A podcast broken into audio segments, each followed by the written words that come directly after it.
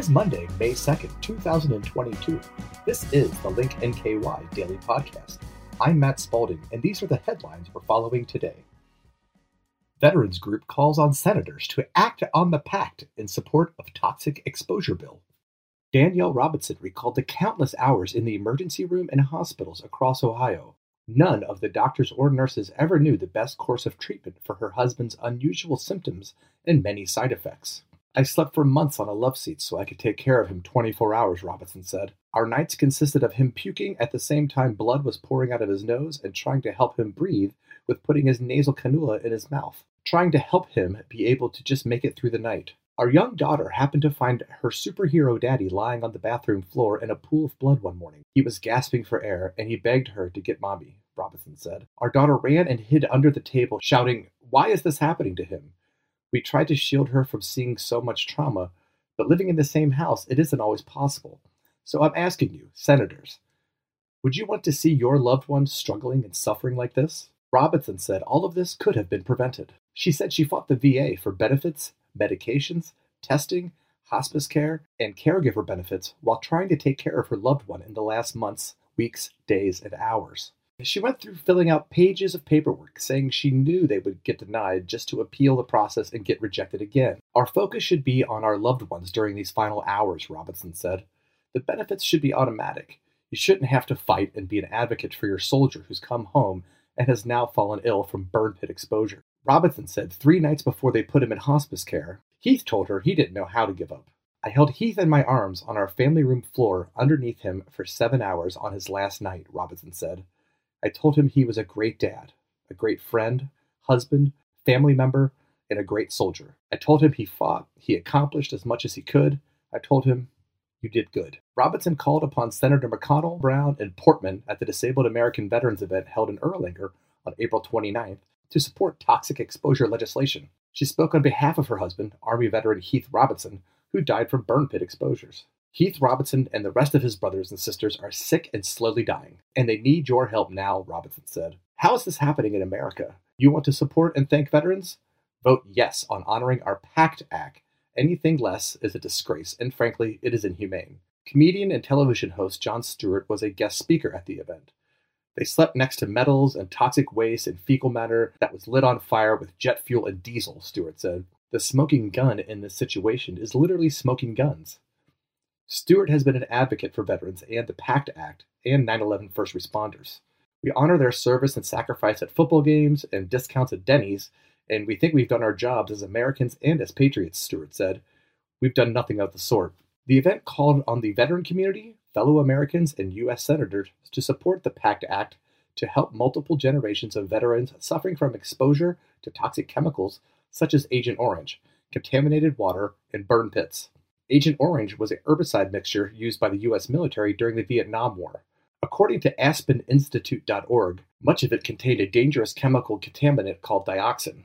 Illnesses connected to Agent Orange are bladder cancer, hyperthyroidism, Parkinson like symptoms, and high blood pressure, affecting an estimated 83,000 veterans. Much like Agent Orange in Vietnam, burn pit exposure has become synonymous with combat in Iraq, Afghanistan, and other countries to which American troops deployed following 9 11, according to DAV.org. Since then, millions of veterans and service members have potentially been exposed to areas of open air, uncontrolled combustion of trash and other waste. The ubiquitous practice caused toxic substances to fill the air where American troops have served, sparking a host of long term health consequences. The PACT Act addresses the toll toxic exposure takes on veterans, from difficulty breathing to cancer and death. The legislation would provide health care, establish presumptive diseases, and create a new framework for veterans exposed to toxic materials during their service. The act passed the House of Representatives on March 3rd of this year. The Senate will vote on it in the coming weeks. The VA has publicly said they support the honoring of our PACT Act. The President of the United States has said he will sign it into law if it passes. DAV Deputy National Legislative Director Shane Liermann said, So that means it has to come through the Senate. That's why we're here. Speakers at the event repeatedly called upon U.S. Senators Mitch McConnell and Rand Paul from Kentucky, and Robert Jones Portman and Sherrod Brown from Ohio. Stewart said when the PACT Act passed, the House of Representatives, 174 Republican congressmen and women, voted against it. Stewart said they are nine Republican senators away from passing the bill. Regional Representative for Senator Sherrod Brown, Mike King, was in attendance and spoke at the event on behalf of Sherrod Brown. Our country has a duty to ensure that all veterans are able to get the quality, affordable VA care they earned and they deserve. King read the remarks from Senator Brown. The Honoring Our PACT Act is the most comprehensive toxic exposure bill ever voted on, and it would impact nearly 3.5 million American veterans that have been exposed today.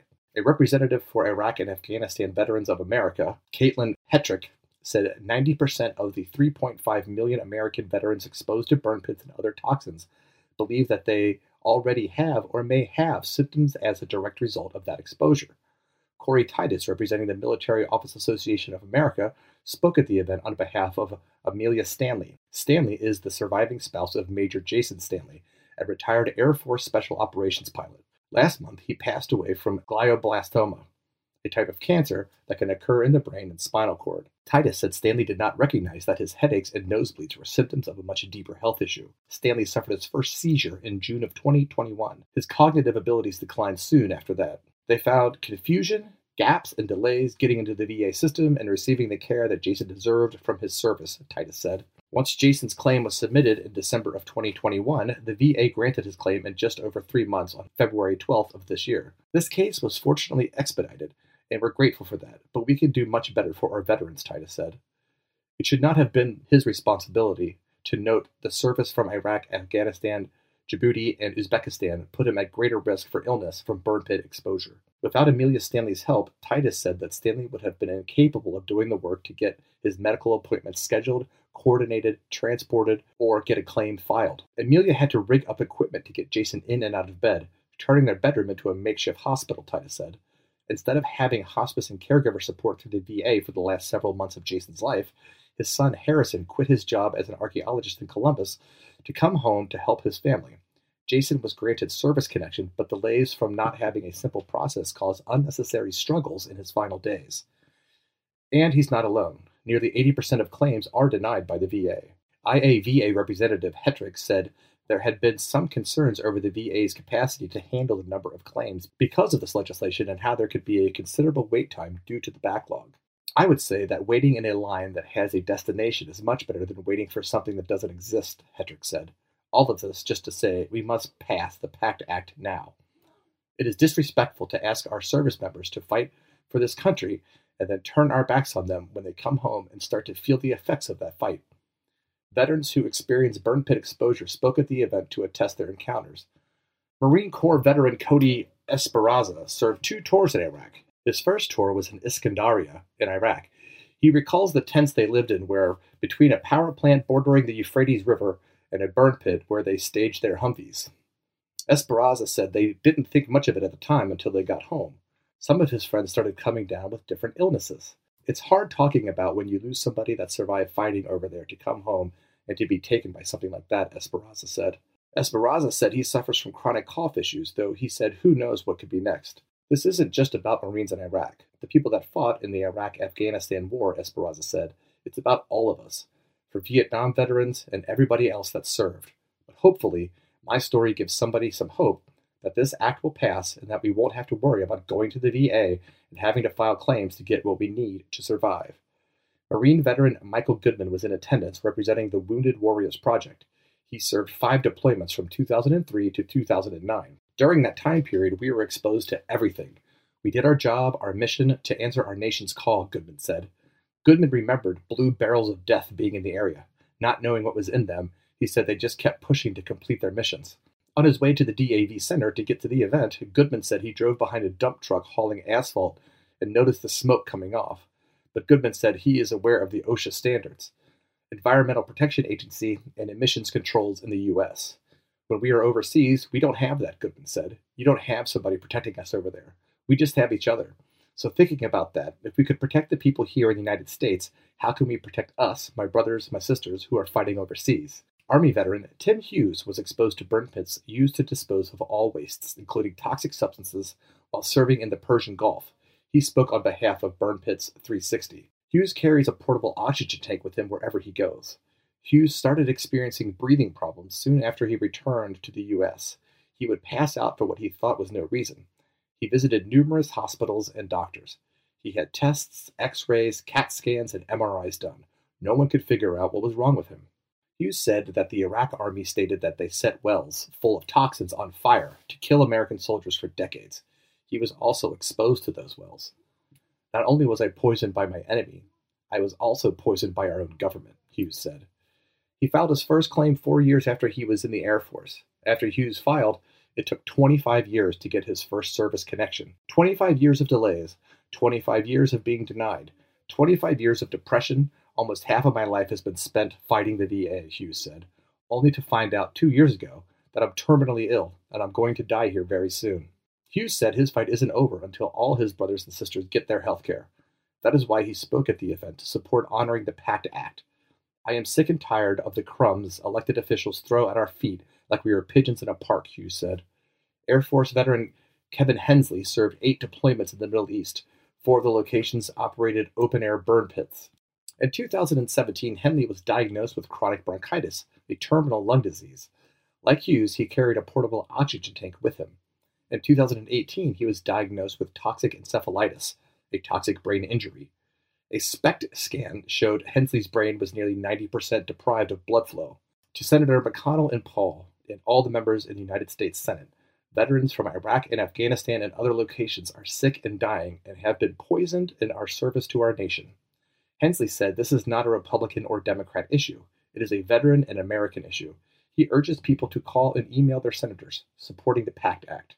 The senators have to know that American people will see where they stand, and they will see if they only support the troops until the troops need support, Stewart said.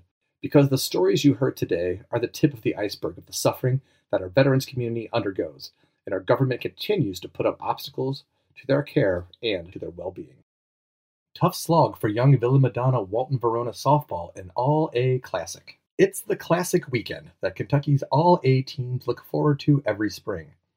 Eight boys basketball teams meet up in Richmond at EKU to decide who has the best small school basketball program. Meanwhile, in Owensboro, 16 girls softball teams do the same in a different format. But one of these means more if you look at the reality here. Because in baseball, at least three of the All A state finalists this weekend, Danville, Owensboro Catholic, and Beechwood, We'll have a real shot next month when the KHSAA baseball tournament takes place, as they've shown over the years.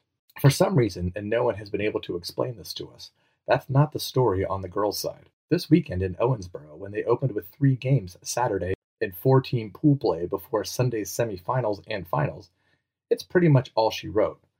Check out the scores around the state. The difference between the big schools and small schools in softball are stark. Double-digit losses in games ended in three innings are not at all unusual. David Meyer, who has had the Villa Madonna program humming along in the nine seasons he's coached the Vikings after starting the baseball program there, puts it this way about the difficulty for small schools to compete in softball. The big schools cut more players than we have on our roster, which is up from 11 a year ago when the Vikings headed to Owensboro to 12 today for the return trip. But there is a caveat here. Of those 12, six are in the 7th, 8th, and ninth grades. That's both the good and bad news about small school softball, Meyer says. Young kids get a chance to develop the experience they need at an early age. His daughter Camden is a senior listed at three positions in her ninth, yes, ninth season on the roster. She was grandfathered in as a fourth grader when I started coaching, Meyer said. That wouldn't be possible now that the rules have changed. But youth is a mark of the two Northern Kentucky teams headed downstate. At 10th region champion Walton Verona, first year coach Natalie Meadows started as a seventh grader for the Bearcats herself. We're really young, says Meadows, who started two eighth graders Saturday in a triple header when the 9 7 Bearcats won one game against pool partners Lynn Camp, a 7 6 victory, with losses against Russellville 10 0 and Owensboro Catholic 15 1. We've got two pretty seasoned pitchers, Meadow was saying of sophomore Danielle Oldfield and senior Audley Pollard, but that overall youth makes it tough competition against the state's best. Much the same as the Vikings 9 and 3 as they headed to Owensboro, who were still sitting at number 3 in the RPI in the ninth region among all schools after romping through the All A Classic here by an average score of 14 to 5. But after a week off for spring break, the margin was flipped in a 15 0 loss to a Campbell County program with nearly 600 more girls to choose from than the 96 at VMA. The hope was that the two Vikings pitchers, seventh grader Cam Kratzer and senior Jocelyn Thornberry, would keep up their All A dominance against the VMA pool downstate, but Knott County Central Carlisle County and Lexington Christian were just way too much for the young Vikings. Neither pitcher is overpowering, but they throw strikes, Meyer said, and Kratzner is a threat to the plate with a 455 batting average behind only his daughter Camden's 528. I think people are more supportive than surprised, Kratzner says, of her varsity success at a junior high age. As to which side of the game is her favorite, hitting or pitching, the grade schooler says it depends. I've put much work into both. I like them equally, but it's whatever we need to win a particular game. For Jocelyn, who fits softball into a senior schedule that also has her working as a server at La Rosa's, it's her first time starting in the circle for VMA since she began playing as a sixth grader. I think it's going to be a major learning experience for us, she said of the All A Classic Challenge. We're a young team. This should help us with our mentality as a team.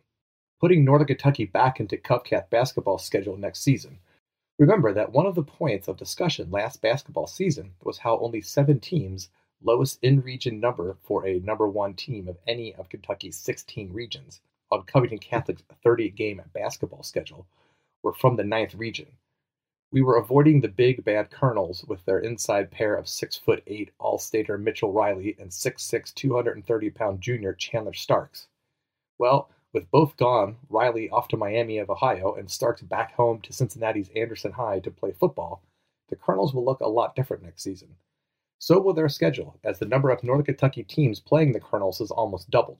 From 7 to 13 next season, they are Simon Kenton, St. Henry, Holy Cross, Newport Central Catholic, Beechwood, Conner, Holmes, Highlands, Lloyd, Cooper, Campbell County, Dixie Heights, and Ryle. And this time the big shoe will be on the other foot with Holy Cross, Lloyd, and Cooper, among others having the big guys up front that Covcath once had. Looks like a season that should be all sorts of fun based on the returning talent led by the likes of Covcath explosive guard Evan Ipsaro, Holy Cross swingman Jacob Meyer, the state's leading scorer. But the big men in Covcath's game will be on the other side with the trio of Lloyd sophomore E.J. Walker, who might well play at six foot seven next year. Holy Cross's six foot ten senior Sam Gibson and Cooper's six nine Caleb Brooks. Should be fun, just saying. Enquirer ending weekly newspapers in Northern Kentucky and Ohio. Subscribers to the Campbell County Recorder received a letter this week notifying them that the May 26th issue would be the last. The publication, a weekly product of the Cincinnati Enquirer, will disappear along with all the other weeklies in Northern Kentucky and Ohio. Enquirer executive editor Beryl Love confirmed to Link NKY. More details will be made available next week after notices are published in other local weeklies, he said. In its letter to Campbell County Recorder subscribers, the Enquirer said to expect refunds on any remaining balances and to consider subscriptions to its other products like the print edition of the main newspaper and its digital site. The Enquirer publishes weekly recorder or community press editions serving specific communities or parts of the Cincinnati metro, including Campbell, Kenton, and Boone County.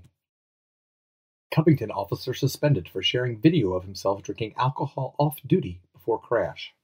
After allegedly sharing video of himself drinking alcohol at his birthday celebration, an off duty Covington police officer ran a stop sign and crashed his personal vehicle into a guardrail in a residential neighborhood in Villa Hills. A Villa Hills police investigation found Devin Harris was going about 30 miles per hour February 8th when he drove headfirst into the guardrail.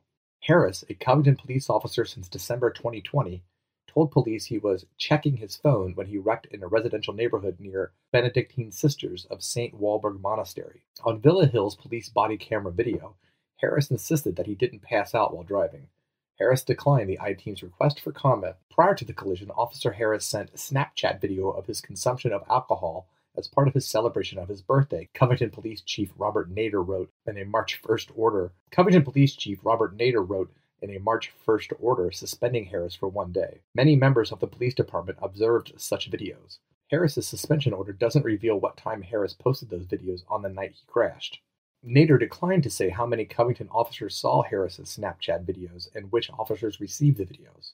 Villa Hills Police Chief Brian Allen insisted that his officers investigating the February 8th crash were not aware that Harris had allegedly been drinking alcohol and sharing video of it with other police officers before he crashed. We didn't have enough probable cause to file charges, Villa Hills Police Chief Brian Allen told the WCPO 9I team during a telephone interview. Police records show Harris had deep lacerations on his face and head following the wreck. An EMS crew transported him to University of Cincinnati Medical Center. Villa Hills officers didn't observe evidence at the crash scene that Harris was under the influence of alcohol or drugs when he wrecked, according to the police collision report. If Villa Hills Police Department officers had known Harris shared a video of himself allegedly drinking prior to the crash, Allen said, they would have handled the case differently. It probably would have given us probable cause to request a search warrant for Harris's blood to see if he was intoxicated, Allen said. The Covington internal investigation was never shared with me.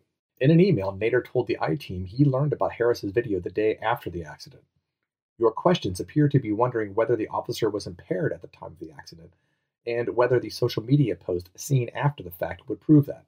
Nader wrote in the email See the Villa Hills police report in which the officers who investigated the wreck described their first hand observations of the scene, including any evidence to suggest alcohol influence. In the court of law, their observations are key. Allen said the decision to not charge Harris was made after consulting with Kenton County Attorney's Office. We were not a party to any decision making, Kenton County Attorney Office Executive Director Susan Topmiller wrote in an email to the I team. The Kenton County Attorney's Office was unaware of any of the events relating to the crash of Mr. Devin Harris until helping process an open records request made by WCPO to Kenton County Dispatch on March 7, 2022. That was our only interaction in this case. Police records show Harris wrecked around 11:20 p.m. at the intersection of Amsterdam and Collins Road. The T intersection requires all traffic to stop at a stop sign. Harris was driving on the 900 block of Collins Road, a straight, flat residential neighborhood street. It was wet, but the weather was clear. Officers did not consider road conditions a factor in the crash. The guardrail running along Amsterdam Road may have prevented Harris from plunging into a lake on the other side. A neighborhood resident called 911 to report the crash and Harris's need for urgent medical attention for serious face and head lacerations. Within minutes, six Villa Hills officers, a Kenton County Sheriff's deputy, and two Covington officers arrived at the scene of the one vehicle wreck late on a Tuesday night. Allen said Harris didn't receive that much police attention because he's an officer. We treat every accident the same, Allen said. On Villa Hills police body camera video, Harris is heard repeatedly screaming for Sean. I need Sean Dooley, please, Harris tells another Villa Hills officer. I need Sean now. Sean Dooley is one of the Villa Hills officers who responded to the wreck. Police body camera video shows Dooley running to Harris and trying to calm and comfort Harris. Harris, I got you, dude, Dooley told Harris. Dooley is listed on Villa Hills police records as the investigator of the crash. The I team was unable to determine if Dooley and Harris were friends or just acquaintances through police work in nearby communities. Allen insisted Dooley's relationship with Harris didn't create a conflict for Dooley. It doesn't mean he can't do the report, Allen said. He, Harris, was calling for someone he knew, and we comforted him until EMS got there. In Harris's Covington suspension order, Nader wrote Villa Hills police determined the factor that caused the collision was texting and driving, which is a violation of KRS 189.292. But Allen said officers couldn't charge Harris with texting while driving because officers didn't see him do it. Body camera video shows Harris repeatedly asking Dooley to get him his phone. Just get me my phone, bro, Harris said to Dooley on body camera video. Body camera video shows Dooley finding Harris's phone under the smashed windshield of Harris's car. Dooley gave Harris's phone to a paramedic after the EMS crew put Harris in an ambulance. Here, put this with his stuff, Dooley said. Don't let him have that right now. Allen said he wasn't concerned that officers didn't check the phone for evidence, text, photos, or video before retrieving it for Harris. There was no reason for us to hold the phone, Allen said. At 10:33 a.m. the day after Harris crashed, Villa Hills Sergeant Tyler Brockman sent a text message to other Villa Hills officers. Per the chief, do not disseminate or discuss the collision from last night involving an off-duty officer with outside agencies or people. All information will need to be put out by myself or chief. Evidently, some officers were talking about the accident and they didn't need to be talking about it, Allen said. The I team left a request for comment on Dooley's voicemail. Dooley followed a police department orders and didn't respond to our request. Allen insisted his department handle the case like any other one vehicle accident. Officer Harris crashed his car three weeks after the Covington Police Department honored him as Employee of the Month of November 2021. Harris was recognized for his response to a shooting and for enabling the peaceful surrender of the suspect. Our goal is to help our officers, especially our young officers, toward a productive and successful career, Nader wrote in his email to the I team. We are happy Officer Harris recovered and is currently working to help the citizens and the businesses of the city of Covington. Massie joins AOC and Squad in vote against Russian asset seizure bill.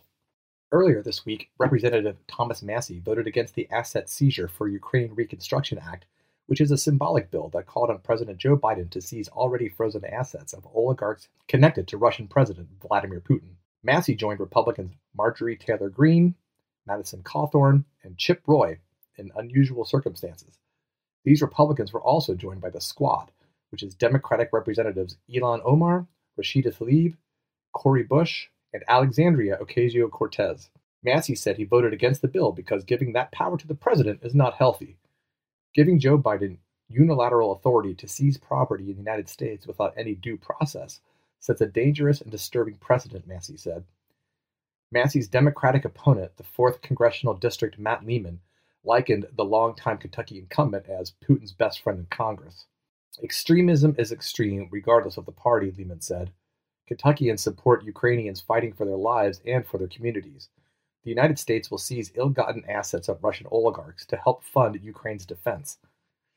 Kentucky will do its part to remove the extremist Tom Massie from office this November. And those are the stories we're following for May 2nd, 2022. For more on these stories and other news, please visit linknky.com.